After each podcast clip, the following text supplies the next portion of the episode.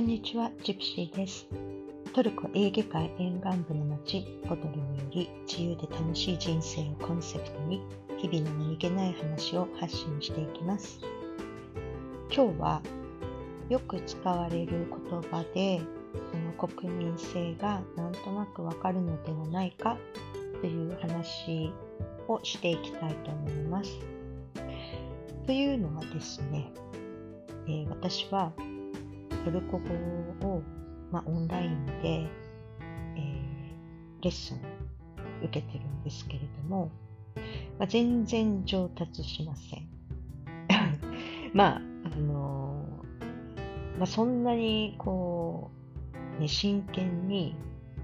勉強してないせいもあるんですけれども、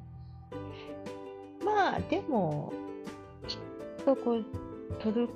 トルコ語のアルファベットをこう正しく読むとか、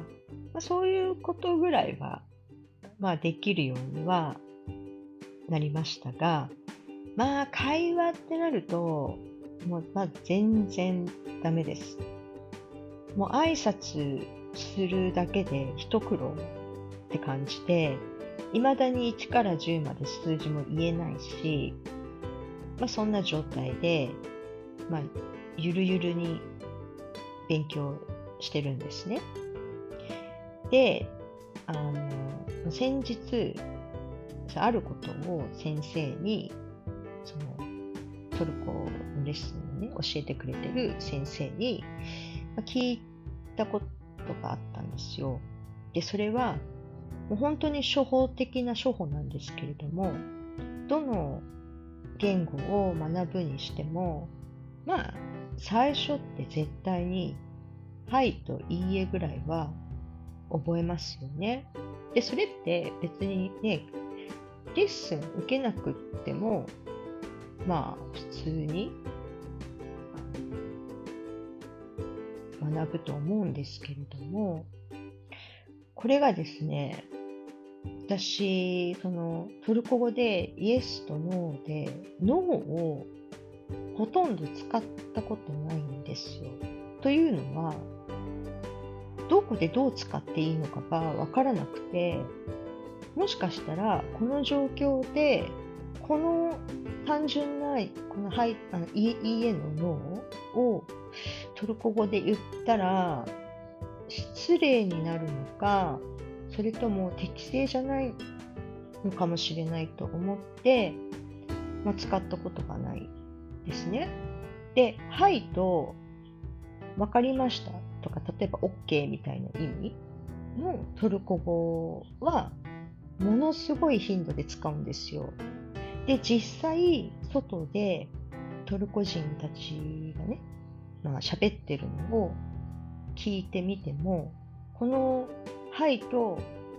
わかりましたは、めちゃくちゃ使うんです。だけど、いいえに関する言葉は、あんまり聞いたことがないんですね。だから余計に、いや、本当にいいのだろうかと思って、で、結局、じゃあ私が、その、お店なり何なりって、いいえ、ノーって言いたいときは、結局英語使っちゃうんです。で、なので、で、それで先生に聞いてみたんですね。そしたら、先生笑ってて、確かにトルコ人は、はいと、まあ、はいはエベって言うんですけど、で、わかりましたとか、OK っていう意味は、タマンって言うんですね、トルコ語で。このエベとタマンは確かにトルコ人はよく使うと。で、ノーに関してはハイエッシュって言うんですけど、これは、まあ、確かにあんまり使わないかもねって言ってたんですね。だから、まあ、トルコ人が、まあ、結構、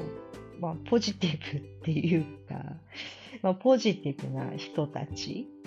だからあんまりネガティブなことを口にしない人たちなのかなって、まあ、大雑把なくくりでね、いたときに。っていう話になったんですよ。で、で私が、まあ、シンガポールに住んでたんで、まあ、中国語のクラスに行ってたことがあって、で、まあ、中国人の話を、こう、ね、聞いてると、とにかく、名誉っていう言葉が多いんですよ。名誉って、まあ、ないとか、まあ、えっ、ー、と、まあ、ノープロブレム、問題ないよっていう意味でも使う時もあるんですけど、まあ、基本、その、言語、言葉としては、まあ、否定文になるんですよね。でとにかくこの否定文としてのその言葉がめちゃめちゃ多い。もう中国人の口から名誉何回出てくるんだっていうぐらい名誉、名誉、名誉なんですよ。だから、すっごいね、やっぱり、すごく否定、まあ、否定的な民族だとも別に思いませんが、でも、うーん、まあ、割となんかこう、最初からノーっていう姿勢なのかなっていう感じは私はします。まあ、これについてはね、私もそんなに中国人のことをすごく知ってるわけでもないから違うのかもしれないんですけど、で、シンガポールも、まあ、シングリッシュって呼ばれる、まあ、シンガポールの英語があるんですけど、とにかくよく使われる言葉が、その英語のできる can これを単体ですごい使うんですよ。Can もうこの can だけで hi とかできるとか OK とかそういった意味が全部含まれててでその反対が cannot なんですよ。これも、まあ、できないとか違うとかいいえとか、まあ、そういった、まあ、否定そのできるに対しての否定の言葉になるんですけど、これ can と cannot で、なんかもう会話が成立するぐらいよく使うんですね。で、で can と cannot の、じゃあ使う比率を見てみると、なんか圧倒的に cannot の方が多くて、まあもう何でもできない、できない、できないって言われるから、まあ、ある時いやもうこの人たちできるって言えないのかなって思ったことがまああるんですね。そのシンガポール住んでる住んでた時なんですけど、まあ、だからシンガポールも、中華系が多いのでその中華系シンガポーリアンは家で、まあ、中国語っていうよりもホッケンホッ建省の、まあその方言っていうかね、中国語の方方言っていうか、を使うことが多いんですね。まあだからもともとは、まあ中、中国大陸から来た華僑の人たちなんで、まあ中国人っていうか中国人なんですけど、まあ本人たちからすると、今度の中国人とは自分たちは違うとは言いますけどね。だけど、まあ言葉の流れとしては、まあ、中国じゃないですか。だからやっぱり、その、can と cannot 使う比率 を考えても、すごく cannot が多いかなって。だからやっぱり、その、割とこう否定文っていうか否定的な言葉を対応、あの、なんていうのかな、使うっていうのは、それは一つのね、文化なんじゃないかなって、まあ、思います。で、そのトルコ語の先生にその話をしたら、その先生も、上海に住んでたことがあって、お仕事で、やっぱり同じことを思ったって言ってたんですよ。すごく否定が多いって。そのだからトルコなんかは、反対だから余計まあそう思うんでしょうね。まあ、そんなことでこう見てる点が先生と私が同じだったっていうのもまあ面白かった面白かったなっていう話ですね。うん、でじゃあ英語英語圏の人たちはどうかっていうともうどっちも使えますよね。あの同じ比率で。で基本的に、まあ、個人があのいいと思えばいいしイエスだし嫌だとか好きじゃないと思えばノーだしそこはもうものすごくはっきりしてる。だ偏りがないっていうんですかね。そう考えると、じゃあトルコ人が、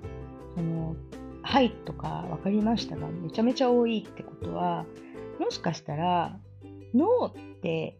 言いたくない何かプライドとかがもしかしたらあるんじゃないかなって、ちょっと思いましたね。うんまあまだね、トルコのこと、そんな深くはわからないので、まあこれからも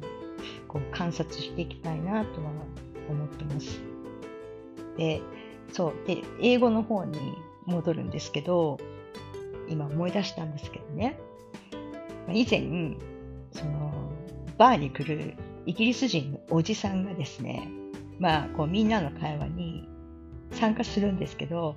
もうそのおじさんね、いつも人の話を聞きながら、必ず大声で、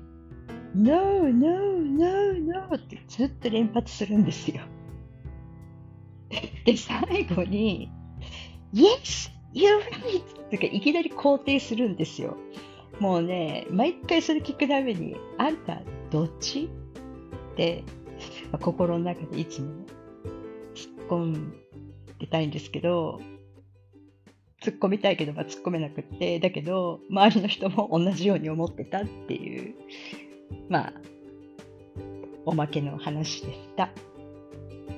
それでは今日はこの辺で、えっ、ー、と、まあ皆さんも、え、ー、と、海外にね、行って、あの、まあ、こういった視点でね、言葉を学びながら、まあ、国民性っていうね文化とか国民性を観察ができるのであの、まあ、面白いからこう観察してみてください。それではまたグルシュルスバイバイ